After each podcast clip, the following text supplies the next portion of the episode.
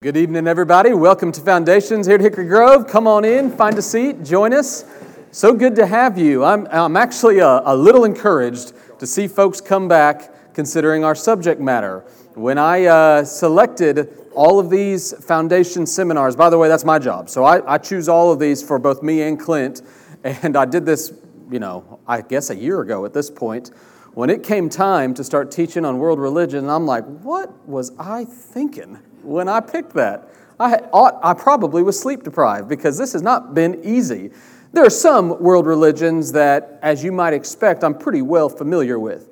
As a Christian pastor, it's no shock that I would know Judaism. Judaism is part and parcel of Christianity. They just get it terribly wrong at Jesus. Islam is so strangely connected to Christianity that just by study, you end up being quite familiar with the Abrahamic roots of that faith. But tonight, and next week, and the week thereafter, we are going to start turning a page to some world religions that you know. You've heard of all three of these. But I trust the vast majority in this room aren't terribly familiar with. You, you probably just have, for lack of a better word, caricatures of these religions. And tonight I'm going to address the first of these three non Abrahamic religions. These have, I mean, almost no parallel to Christianity, but I trust you've heard of them. How many of you tonight, by show of hands, uh, have heard of or are generally speaking familiar with the world renowned religion known as Hinduism? That'll be our subject tonight. Next week, we will address a closely related and somewhat newer religion to Hinduism. How many of you, by show of hands, are familiar with the religion known as Buddhism? That'll be next week. And then the third and final week, this is kind of a catch all, but it is probably the most appropriate term to describe this host of other religions. Our final week of study, we're going to address what, for lack of a better word, we're going to call New Ageism because there are so many things coming into your house through your television, through your internet, that, for lack of a better word, could be described as New Ageism. That'll be our final week of study. Tonight, Hinduism. How many of you, by a show of hands, would say, eh, I'm fairly familiar with it? Okay, we got a couple. How many of you would say, Kyler, I, I know like next to nothing about it? You're in good company. This is one of those subjects that I had to do some study to, to slice and dice it up tonight for you guys. So, tonight, as we study Hinduism, let's ask the Lord to give us clear eyes, a clear mind, so that, remember, what's the point of this study? Foundations exist to equip you. It's supposed to be a foundation for your faith so that when you encounter, as you surely will, if you have not already, those that come from a Hindu background, those that adhere to a Hindu faith, you'll know what you believe, what they believe, why you believe it, why they believe it, and then you will be better equipped to bring the hope that you have to them. Meet them, so to speak, where they are. That'll be our intent tonight. So, why don't you join me as we pray? We'll ask God to help us, and then we'll begin our study tonight of Hinduism. Father in heaven, I'm asking that you would grant me clarity. This is obviously outside of my typical MO. I'm a preacher. I want to proclaim your word, and this is a totally different method, a totally different subject matter. So I'm asking that I be faithful, true, that Christ would be honored, and that your saints would be built up as we, we study uh, that which has led so many astray. And I'm asking this in Jesus' name. Amen. Now, I wonder tonight, uh, this is the question I began with last week. I think it's a good question to ask. How many of you, well, just think of it this way. When, when you think of Hinduism, you just hear that word, what, what comes into your mind? What do you associate with this faith? Many gods. If you heard there's like 300 million of them, what do you hear? What do you think? Yeah, there's that. What do they do with the cows? They don't eat them and they like revere them and worship them. What's going on there? You may think of some people. You, you may think of like the name Gandhi. Gandhi, you connect with it. Or maybe Deepak Chopra. You see that guy on like Oprah or something. What do you do with that. Or, or maybe you think of the holiday Diwali. You ever heard of that? Sometimes it shows up. It shows up automatically for whatever reason on my computer calendar. It's usually mid-October to mid-November. Uh, maybe you think of like some of those Hindu temples. Any of you guys ever seen the 1979 war epic Apocalypse Now? if you watch that movie, it all kind of centers around this Hindu temple, this most stark imagery, and you're thinking, man, this is so otherworldly. Maybe you just think in general about the Indian culture, those who live in the region we know as India, Pakistan, Bangladesh, that, that general region, maybe Sri Lanka. That's where your mind goes. Or perhaps you've even heard some of the odd names have any of you ever, show, by show of hands, ever heard of the Hindu gods by the name of Krishna?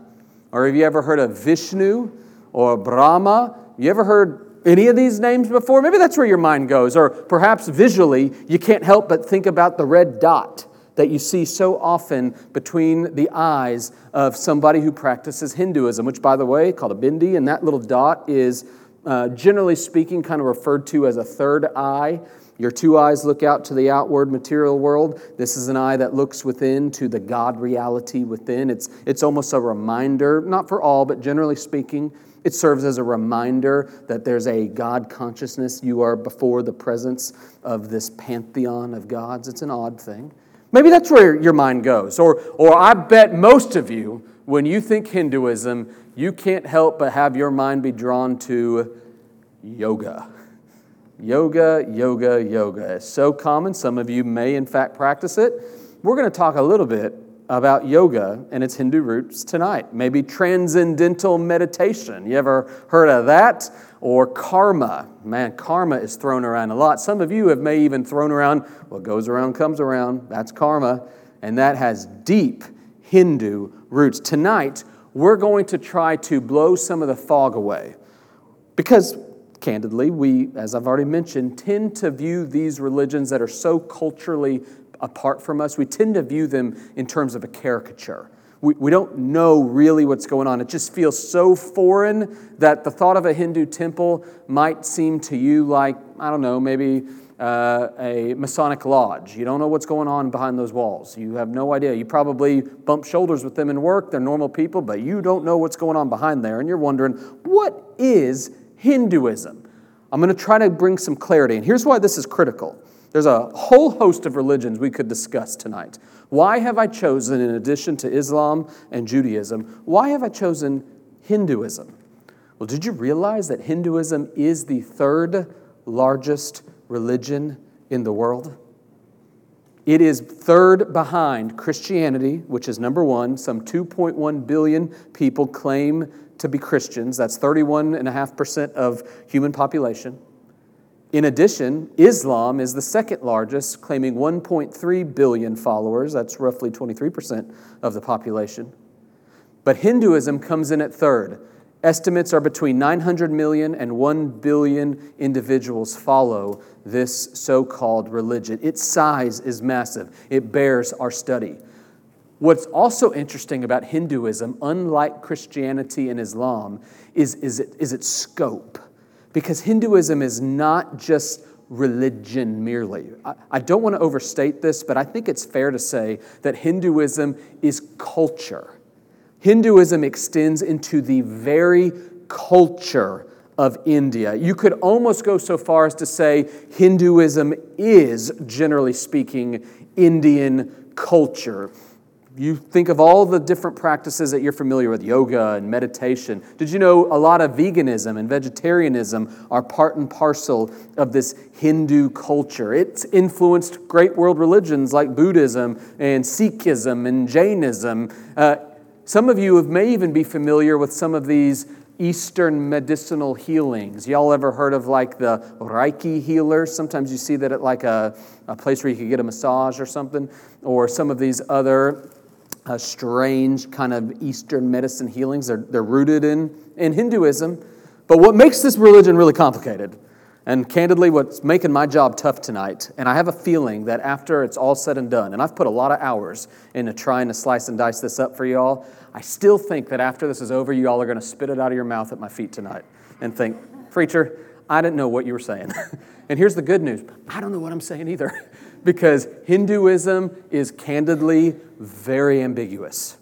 As a religion, it is the most unclear, bizarre, anything goes religion that it is kind of hard to put it in a box. I'm going to try to do the best job I can. There are some boundaries. I'm going to draw those boundaries for you, but realize for every given Hindu, there's probably a different version of Hinduism. So that means there might be 900, different, 900 million different flavors of this because it is a very broad, kind of cultural, philosophical worldview practice that believes in divinity. So tonight, let's address this subject the way we did our last two weeks. I want to address it through these five questions. Let's ask where did Hinduism come from? We'll, we'll address its history briefly. Then we're going to ask, well, what's the authority behind it? Do they have any books? We'll look at some of Hinduism's scriptures, so to speak. What do they believe? That's critical. We need to know what exactly Hinduism teaches. We'll look at some of their theology. How do they practice? What are some distinctives going on in their practice? We'll, we'll look at that.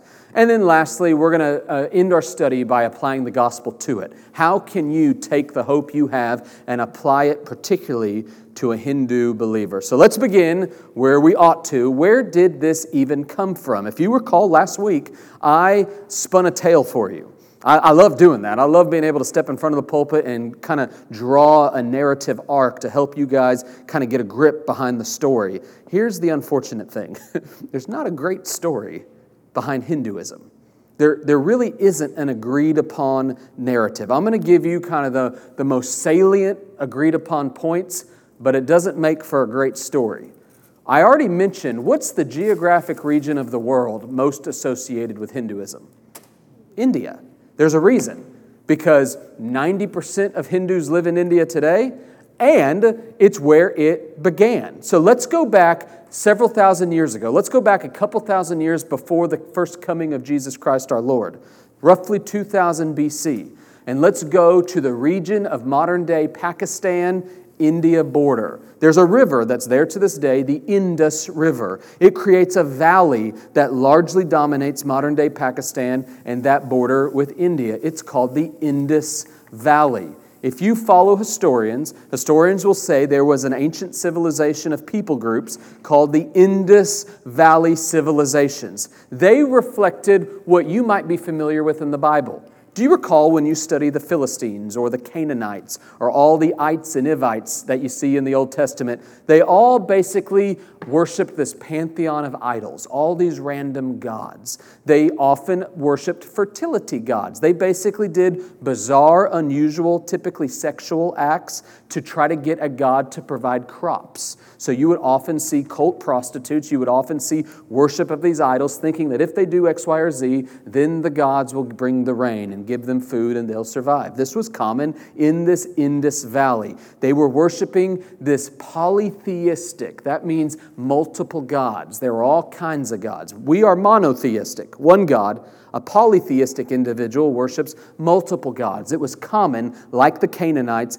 in this era. By the way, this isn't scientifically verifiable, but from a Christian perspective, there, there's a lot of inclination to believe that in Genesis 10 and 11, when Noah's family was spread out over the face of the earth, Noah had some sons Shem, Ham, and Japheth. And one of his sons had a son who had a son named Joktan. And in Genesis 10 and verse 30, it says that Joktan and his sons went off to the east. There's a lot that speculate that Joktan was the individual from which many peoples of that region would have come. No way to verify that. You can overstate that, I will grant you, but it's not a surprise to think that the same seed of idolatry that was rooted in some of other of Noah's uh, sons in the land of Canaan would have followed down into India, which would have yielded this people group, the Indus Valley people, worshiping their polytheistic pantheon of gods. But we have no history of them, nothing. All of this is speculative until a group of people from the north around the year 1500 BC comes in and conquers. Modern day, that would be a people that lived in modern day Iran or are you familiar with the country, not the state, the country called Georgia, uh, that's in a mountainous region near Iran? Azerbaijan, you may have heard of that nation. There was a people group, they actually referred to themselves as Aryans, interestingly enough. And this Aryan group of people comes in from the north and conquers the tribes that were worshiping all of their gods in the Indus Valley. Well, this group brought with them uh, a culture that had literature. They themselves were polytheistic, and since they were now in charge, they began to enforce upon the people of the Indus Valley their religious views and began to write it down. And as they began to write down what they believed about all these false gods, it developed into what you might call pantheism. Do you know what the difference is between polytheism and pantheism? Monotheism, of course, is what we believe there is one God. Polytheism means there's a lot of gods. Pantheism means everything is a god. Everything. There's not 300 million gods, there's 300 quadrillion because literally everything is. Stars are God, the moon is God, rocks are God, you are God, the ant is God, all is God. God is all. It's like the Force in Star Wars. All is God. They began to teach this pantheistic view of divinity and they wrote it down. And they began to write it down in these books, these collections of writing in the Sanskrit language, and those books became known as the Vedas. Anybody ever heard of the phrase Veda, V E D A? This is the holy predominant text for Hindus. Now, where did the name Hindu come from? Strangely enough, Hindu, for lack of a better word, is basically another word for people of the Indus Valley. Hindu actually was a, a, transliteration of sorts of a Sanskrit word that meant Indus Valley. So a Hindu wasn't really a worshiper per se, it was a person that lived in the Indus Valley, and over time it began to be applied to the religious cultural practices of those that lived in that valley. So I think you're already tracking with me that this religion began a whole lot different than the others. Christianity was by revelation from God. Islam was purportedly by a revelation of Gabriel to the Prophet Muhammad. But it appears that what we're studying, Hinduism, is basically some cultural phenomenon amongst a polytheistic, pantheistic people group of ancient India that kind of developed over time and began to write down some things in some books. That is actually true. As those books began to be written and developed, it started to take on a life of its own. And there's a word you could use to describe what Hinduism developed into. You've probably never heard it before, but it's a precise way to describe Hinduism as it develops. It was no longer merely polytheistic or pantheistic. You might call it Brahmanism, because at its core, this religion basically started to teach that there was a God force, kind of like Star Wars, the force is with you that pervaded all things. I could, as I was studying this, I could just hear Obi Wan Kenobi telling the same thing to Luke Skywalker that it's the force that you feel through it all. And they called this singular force, this God reality that pervades all reality, they called it the Brahman, which is why we call it Brahmanism. More on that in a moment.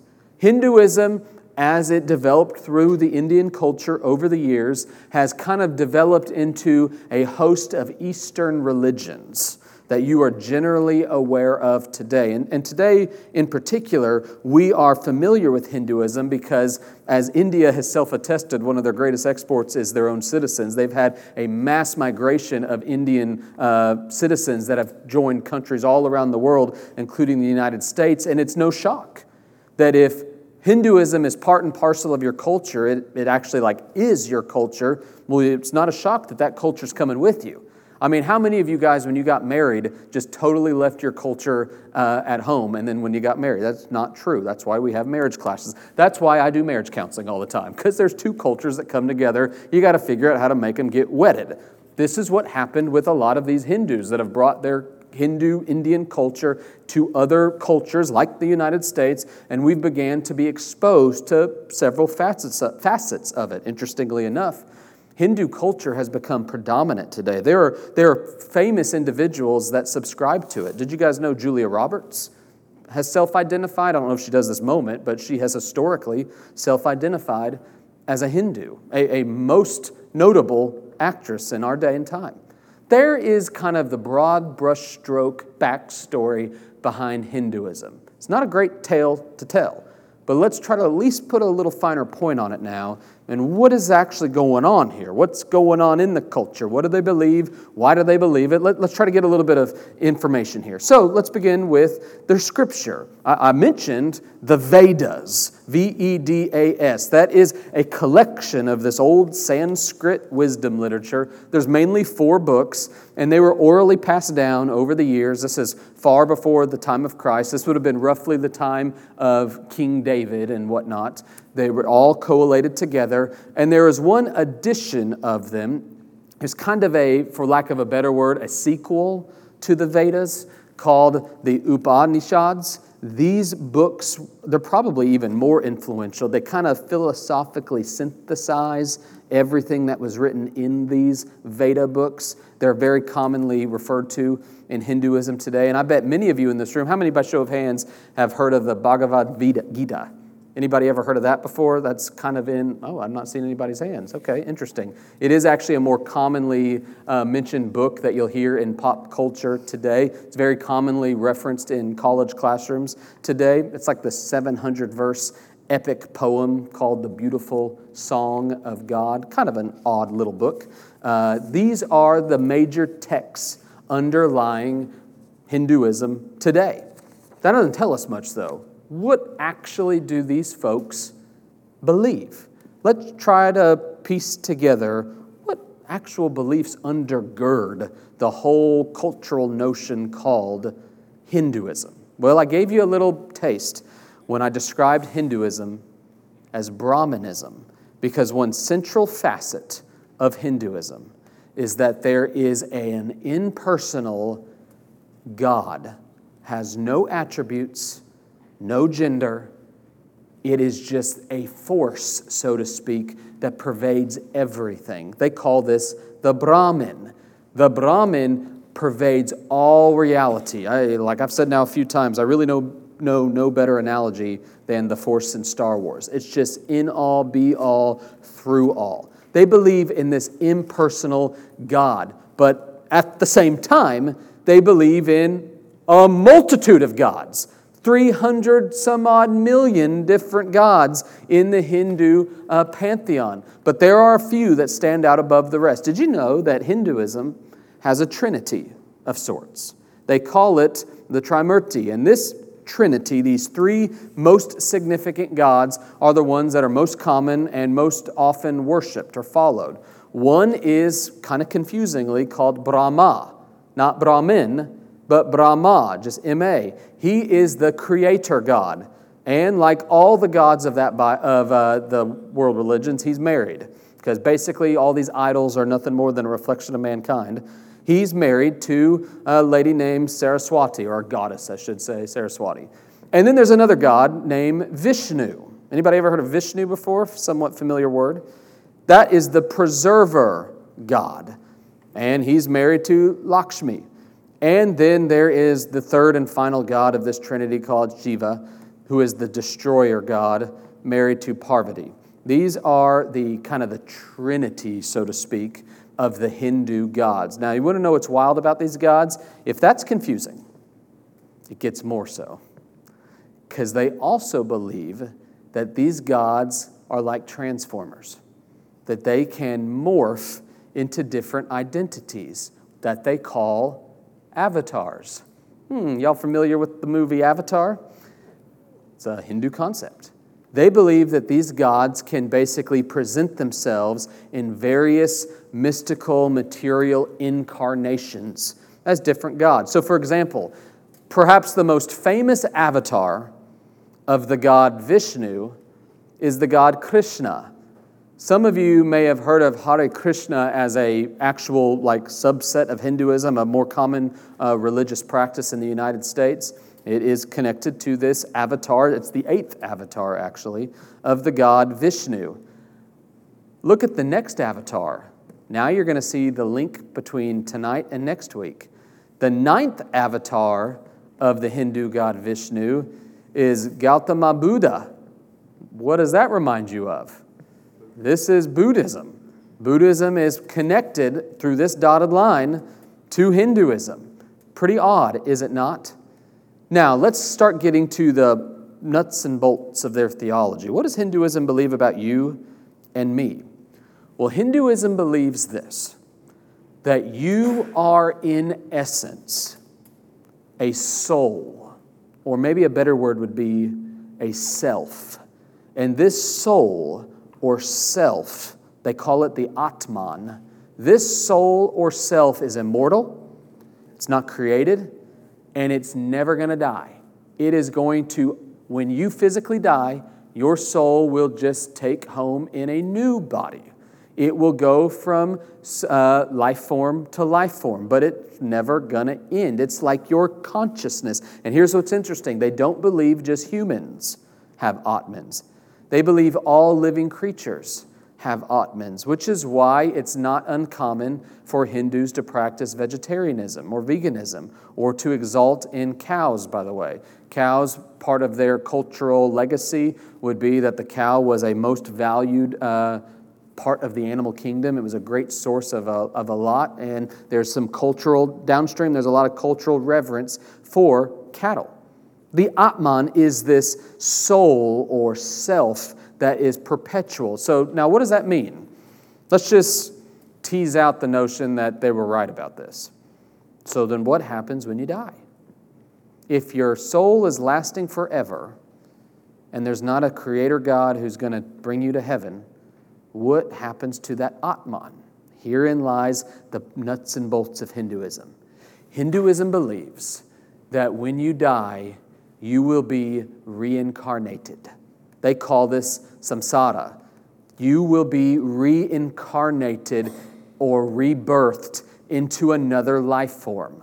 So when you die, you're just going to become something else. You might become a richer, better version of you. You might become a slug. You might become a fox. You might become, you know, another nationality. You're going to become something. So, how does that work? Is it by chance? How do you, is there anything you can do in this life to influence what you're going to be reincarnated in in the next life? And they believe there is. They call it karma. Karma is kind of their closest conception to sin and righteousness, so they don't really believe in sin. In Hinduism, the notion of karma is that what goes around comes around. It's this law of cause and effect, that everything you do in this life is going to have a reaction or a consequence in this life or the life to come. So if you do a lot of good things in this life, karma dictates that in the next life you're going to have a better reincarnated version of you. But if you don't, you're going to have a poorer one. So, what's the motivation to do good under this Hindu worldview? It's if you do good things, karma means you're going to have a better shot at your next life. Now, this could happen endlessly. You could have 10,000 lives. They believe that according to karma, I mean, according to samsara or reincarnation, you're just going to keep going and keep going. Now, some of you are like, that sounds horrible. Like just endlessly again and again, but their, their theology, so to speak, is pointed somewhere. They actually have their own twisted, skewed view of redemption. They believe that in this circular, secular, uh, cyclical process of reincarnation, if you keep doing good karma things and keep getting reincarnated into better forms in the next life, eventually you are going to reach the finish line. They call this finish line moksha. And moksha is what we might call salvation. It is you finally getting freed from the cycle of reincarnation. There's an illustration they use that's probably the best way to describe it because you're thinking, all right, well, Pastor, in our, in Christianity, salvation is what? It's heaven. Like you, you're standing before God. What is salvation for them? They, they use an illustration. It's like a drop of water being dropped into an ocean. A drop of water and ocean is both water. The ocean is the godness that pervades everything. You are the little drop of water. Remember, you're divine. Everything is divine.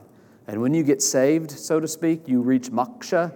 You're no longer suffering in this circle of life. You're like a drop of water that gets dropped into the ocean of divinity. And at last, you are one with the Brahman. You are at last fully experiencing God. You get what they call nirvana. You ever heard of nirvana? Not the band? Nirvana. You are experiencing this profound peace of mind acquired in salvation. Now, how do you get there? How do you like what sort of ways can you get good karma? How do you how do you get yourself through this process to moksha? There's at least three predominant ways to get there. One is called dharma. This is perhaps the most important. Dharma is you can get to moksha by good works. So you can obey the rules. You cannot eat the certain foods and eat the right foods, follow all the social obligations of society, practice all the religious deals. Those good works are how you can get saved. They call this Dharma. Dharma is also this mindset that pervades India. You may see it somewhat uh, mirrored in like uh, English society. If you ever noticed, if you ever watch, you know, like any documentaries or anything about the monarchy in England, you'll notice that one thing that marked Queen Elizabeth was a profound sense of duty. A sense of duty that maybe was reflected in your parents' generation that you admire, the greatest generation or baby boomer generation that just seemed to have more of a sense of duty than generations do today. There was a similar uh, cultural notion in India, in Hindu culture, called dharma, which was you have a duty or a proper behavior. You have a lot in life. You need to play according to the rules of your lot in life. Don't try to push the envelope.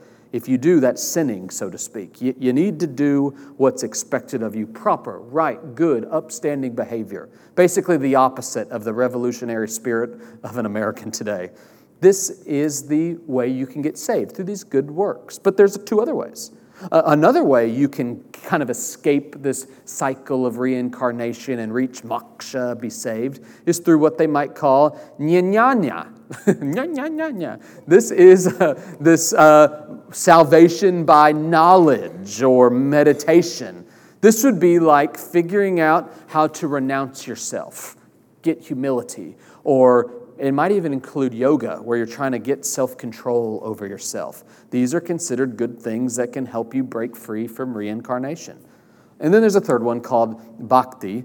And this is basically you can get saved by being really devoted. This is probably the most popular in Hinduism, and that would be worshiping some of the 330 million gods or goddesses. Most people, by the way, worship Vishnu and Shiva, just so you know. They could just be doing the little worshipful acts. Any of those three ways are going to help you escape samsara, this reincarnation cycle, and at last reach moksha, where you will taste and see nirvana. This is kind of the theology, so to speak, of Hinduism. Now, how do they function, practice this? What, what actually does this look like? Let's look at just a few items to kind of describe what is functionally Hinduism.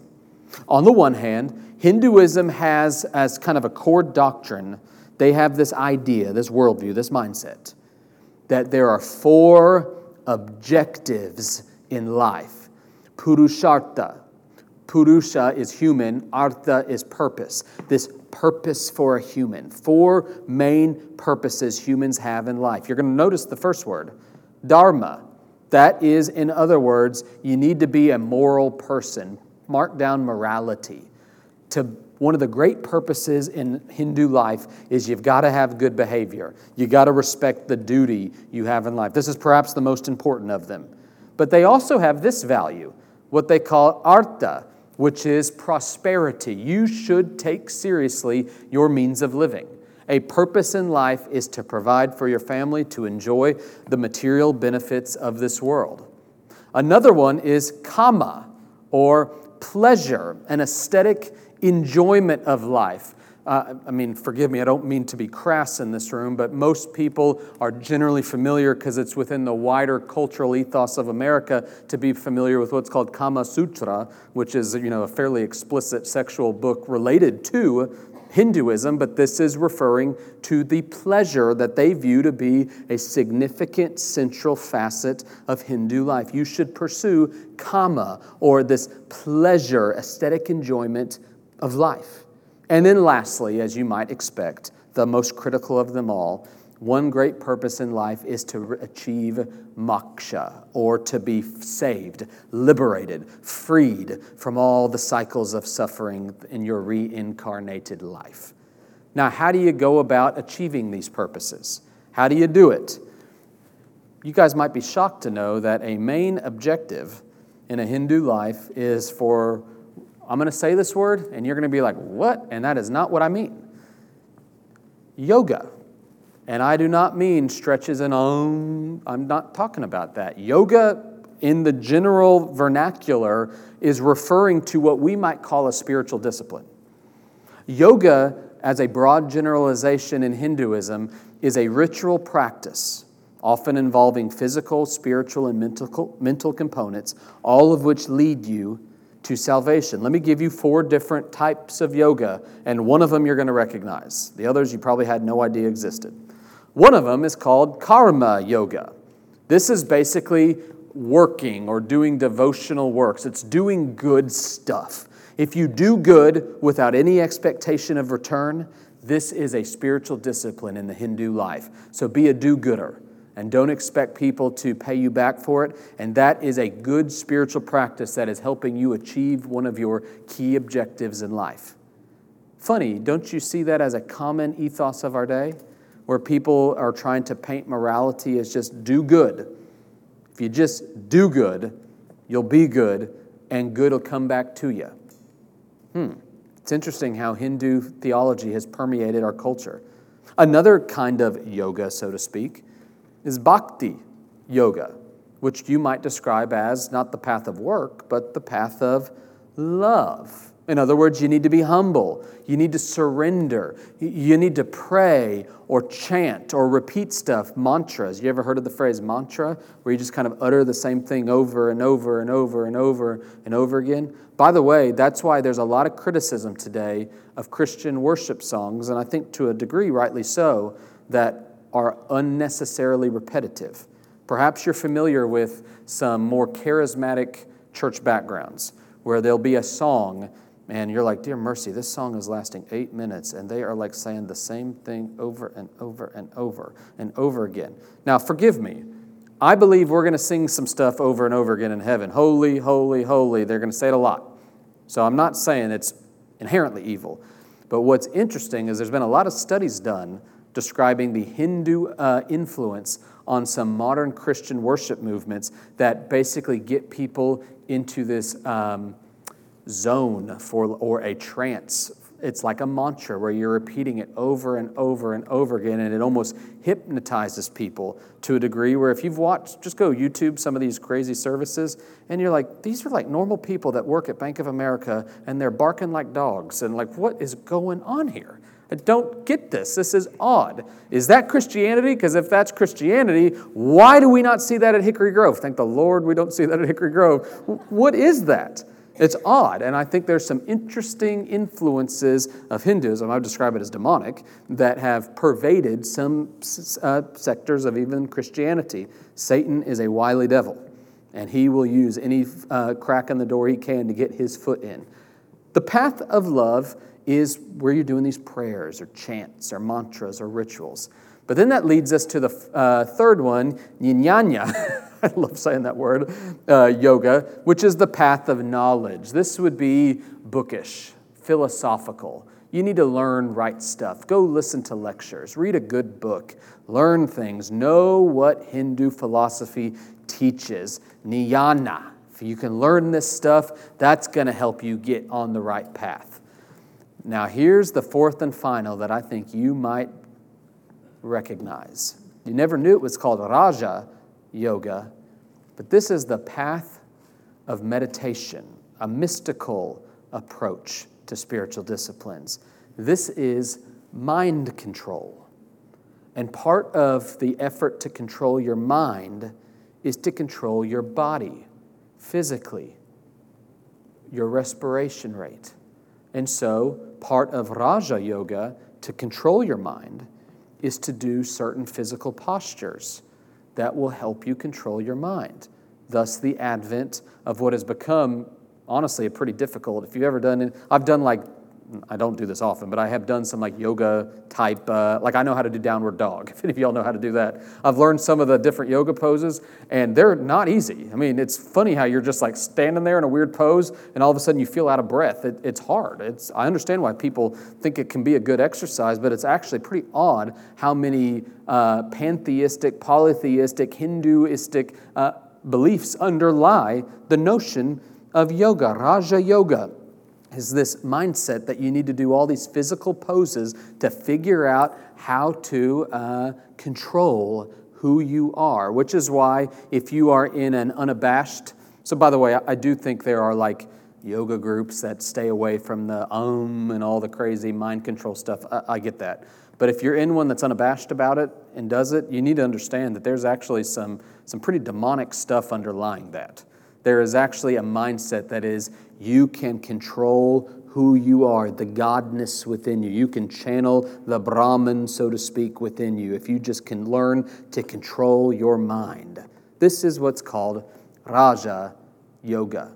Now, perhaps the most distinguishing mark of Hinduism in the Indian culture, it pervades every aspect of the society is one that you're probably vaguely familiar with. How many of you, by show of hands, would admit that you are familiar that one cultural phenomenon in India historically has been what's called the caste system or a social hierarchy?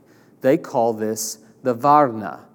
And the Varna is this belief, part and parcel of Hinduism, that there are castes of society now, let's stop for a second. Everybody needs to take a step back because we're all Americans.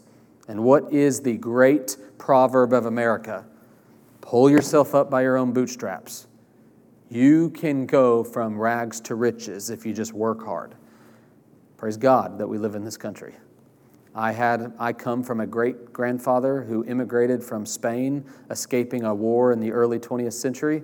He came as a 16 year old by himself, slept on a park bench in Central Park for a month before he got on a train, made his way to St. Louis, Missouri, where he met my great grandmother, got married, worked in impoverished wages, and ended up having a son who had a son who had me. And I have lived an upper middle class American life since that time because of hard work. Praise God for it.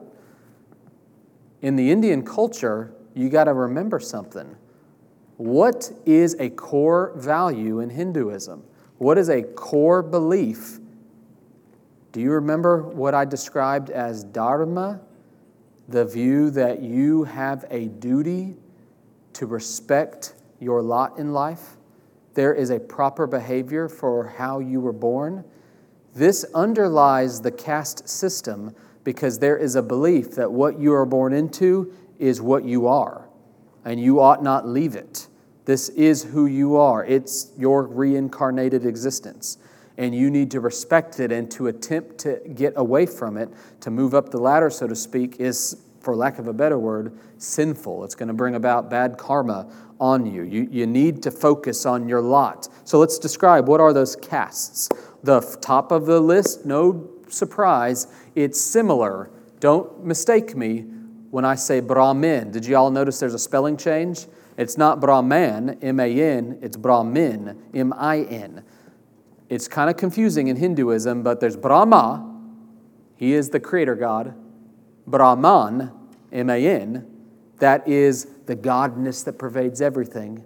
And then Brahmin, M I N, that refers to the leaders or the highest caste in the Indian culture, like the scholars or the priests or the great teachers. Perhaps you've even heard of a Brahmin, so to speak, one of those great Hindu leaders. And then the next one is Kshatriya. Kshatriya. Man, I am proud of myself for pronouncing that. Kshatriya. That is the second class of the social hierarchy. They are like the rulers or the administrators or the warriors of the society. And then there's the Vaishyas, uh, this is a group that's like farmers and merchants, just general agriculturalists of the society. The lower level would be the Shudras, servants or laborers. Now, in India, they usually end it there. They say there's four castes, and the fifth one is so low they don't even recognize it. The Dalits, or Dalits. These groups at the end, this fifth and final caste, is so low that they call them the untouchables. These are the outcasts of society.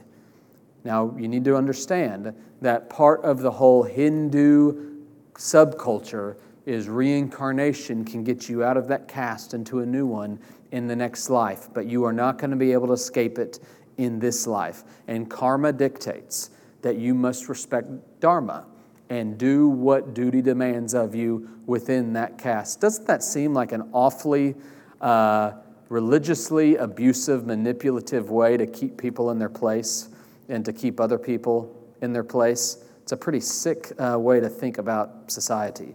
This is what's called the, the Varna. Now, how do they worship? Let's talk very briefly just about general Hindu worship. There's several words to describe it. I'm simplifying it dramatically, but for lack of a better word, puja, P U G A, is a good summary statement for the worshipful, respecting homage paid to gods.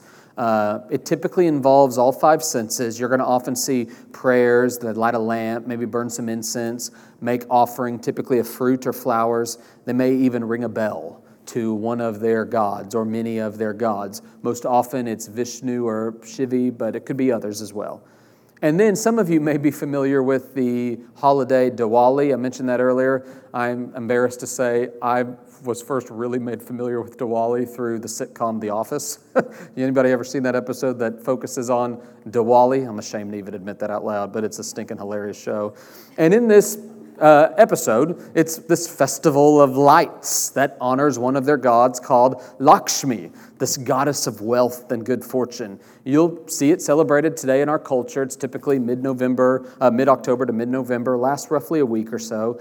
And you'll often see these little tiny earthenware lamps with oil with little lights lit. And they do it right when there's no moon, there's no light outside, and it's to invite the goddess to come to this light and to give them good wealth and whatnot. That's a significant holiday. There's others, but that's probably the most noted.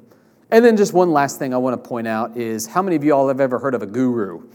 we actually use that word so much that you may not even associate it with Hinduism anymore. You may be like, you know, Kyler, you're a guru on the Old Testament. Don't call me that. because a guru has a Hindu root. It is a personal spiritual teacher or guide. Literally means a dispeller of darkness. My friends, I'm afraid that all I have done tonight is take what was muddy and like pour like maybe a gallon of water in it to kind of water it down a little, but it's still murky. I understand that. It's murky in my mind. You know, there's an old preacher adage. There's one thing I actually tell myself this every Sunday I preach. If there's mist in the pulpit, there's going to be fog in the pew. It's a good reminder to me that if I'm misty about anything, I am going to bring a lot of fog in my room that I'm preaching to. So I try to get as clear in my head as I know how. That's why, just the way I'm wired, that's why I typically preach without notes. You guys typically see me walk around. It's because I try to prepare in such a way that I know it, that I don't have to look at something to remember what I'm saying. I think I communicate clearer that way. The problem with this is there's fog in this pulpit. So there's just like dense thunderstorm clouds in these pews, I, I trust. I'm, I'm sorry about that.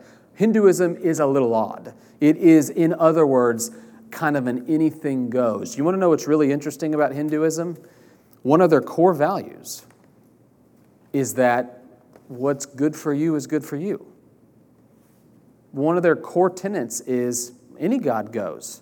Do you want to know what's one of their 330 million gods that they're cool with? Jesus. That's a God. Sounds good. That works for you.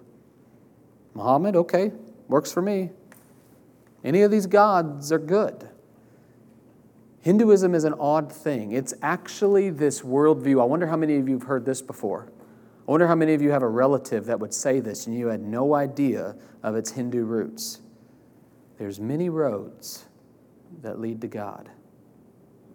You're just looking at one side of the mountain. This is the path you're taking, but there's a road on the backside. Why not take that road too? One way or another, we're all getting to that God. That is a distinctly Hindu belief that there are multiple ways to get to this God. So, how do you bring the exclusive hope of the gospel of Jesus Christ to a worldview that so fits our day and time? Do y'all realize Hinduism works really well with modern America? Do you know modern America is not nearly as atheistic as you might suspect? There's actually a rise, a, a, a, rise, I should say, of supernaturalism. People realize that an existence without the supernatural is a deeply disturbing, lonely uh, existence. They just want to reject, they suppress the truth, as Paul says in Romans 1. They don't want to hear that there is a God who is revealed right and wrong. So they create a pantheon of gods like the Canaanites and Philistines and Hindus of old and of today. Hinduism works really well because it allows cultural progressivism that basically says what's true for you is true for you and what's true for me is true for me. It weds well with that because Hinduism really doesn't cause any fights. If it's good with you, it's good for you. It's good with me, it's good with me. Though what is kind of funny is everything's really self defeating because, like in Nepal, for example, where Mount uh, Everest is, Nepal, a distinctly Hindu nation, there's even legislation passed that basically like outlaws certain things that aren't Hindu. So nobody's really all that tolerant and inclusive. Everybody's going to draw a line somewhere. How do you take the hope of the gospel to a people group like that? Because here's the, here's the tricky thing. If you know any Hindus personally, they're probably lovely, wonderful people, great neighbors sweet, kind, generous, a conversation would probably go well. They're, they're not going to be as militant as perhaps a more radicalized Muslim would be. They're going to be like, Jesus sounds great. That's wonderful. I'm glad that works for you. That, that probably would be their, their mindset. And it's going to be a fairly private affair. They're not going to do their five prayers a day on their mats like Muslims might or Christians that got their cross hanging. They're probably going to just do a little bit of puja, worship privately in their home. They probably never go to temple. There's not even that many Muslim temples around. I mean, uh, uh, Hindu temples around. They're not going to go. It's very uncommon, honestly, for the average Hindu to go practice that if you're not in one of those Hindu nations. So they're just lovely people. How do you bring hope to that? I want to commend just a few reminders to you in conclusion. Let these just kind of sit and stir in your soul as you prayerfully consider how you might interact with a Hindu the Lord puts in your path. One is just to remember this. You need to show them, like, guys, let this, let this be a fire under you, a ballast for your boat. you have a bigger God. You need to remember that though they claim to have this vast God, Brahman, that pervades all, the force that is in all, be all, through all, ours is a much bigger, greater God. Just begin here. How impersonal is the Hindu God and how personal is the Christian God? You who you do not know, we know. Let us tell you, He who has revealed Himself. Ours is a God who knows us and is knowable. He has attributes. He is a God of love, a God of grace, a God of peace, a God of power, a God of omniscience, a God of great wisdom. You can describe His justice. You can present a knowable God. You can, in other words, help your Hindu friends see that their God or pantheon of God, so to speak, is too small. That upon reflection, their Godhead is really just a mirror image of themselves.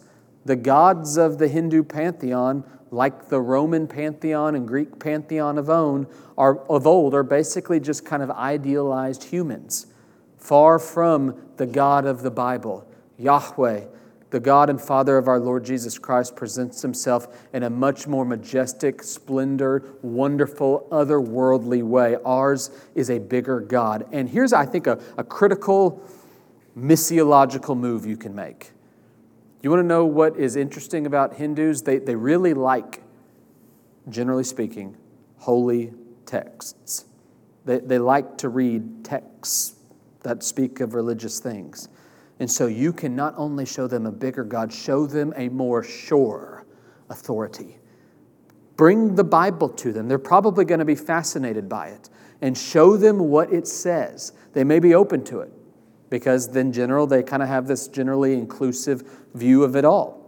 And say, Now let me show you the story arc of the Bible that there is a creator God who made you, but for a particular reason. You have fallen from this reason. You have not done what your creator has called you to do. There is, in other words, a real concept of sin. There is a law God demands of us that you will never be able to fulfill. There's not enough karma in this life or 10,000 lives to ever earn your way to this. But praise be to God, He has done for you what you cannot by sending Jesus Christ his son to live the life you could not live, to die the death that you deserve, so that you don't have to be reincarnated. You will be resurrected from the dead. You can bring that news to them from the text.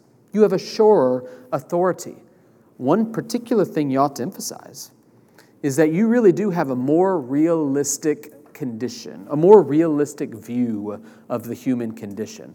What's odd about Hinduism is it doesn't take as seriously as many of these other religions just how jacked up people are. It doesn't really take into account that sin is real. You know, in Hinduism, sin is kind of an illusion because they believe the body is kind of an illusion. What's real, what's most real, is the Atman or the soul, the self that is eternal. Everything else is just illusory. It's coming and going. You're going to go from one life to the next, and you can help them come back down to earth and say, Hey, I know you were made by Yahweh. I know like this is within you. Y'all know God's law has been written to a degree in our hearts through the general revelation. So, in other words, the fact that we live and breathe in this world means that every last one of us knows there's a maker, and we know that we have fallen short of him. We may not know his name, we may hate his rules, but we know intuitively that there's something broken. You don't have to be taught it, you know it. And you can help them see what they already suspect that there is a concept of sin, and trying to find God within yourself as a fool. What a small God to look within. There is a much greater God. And so conclude by giving them a much better hope. You do not have to save yourself. You cannot do enough works, enough acts of devotion, enough loving acts. You can be reincarnated 10,000 lives over, but praise be to God, there is a way to reach the moksha, so to speak, that you so long for, the nirvana that you have inscribed. You all realize the Bible teaches that in every man, woman, and child is inscribed or is imprinted eternity. Eternity is written, engraved on our hearts. We are wired for this, we long for it intuitively.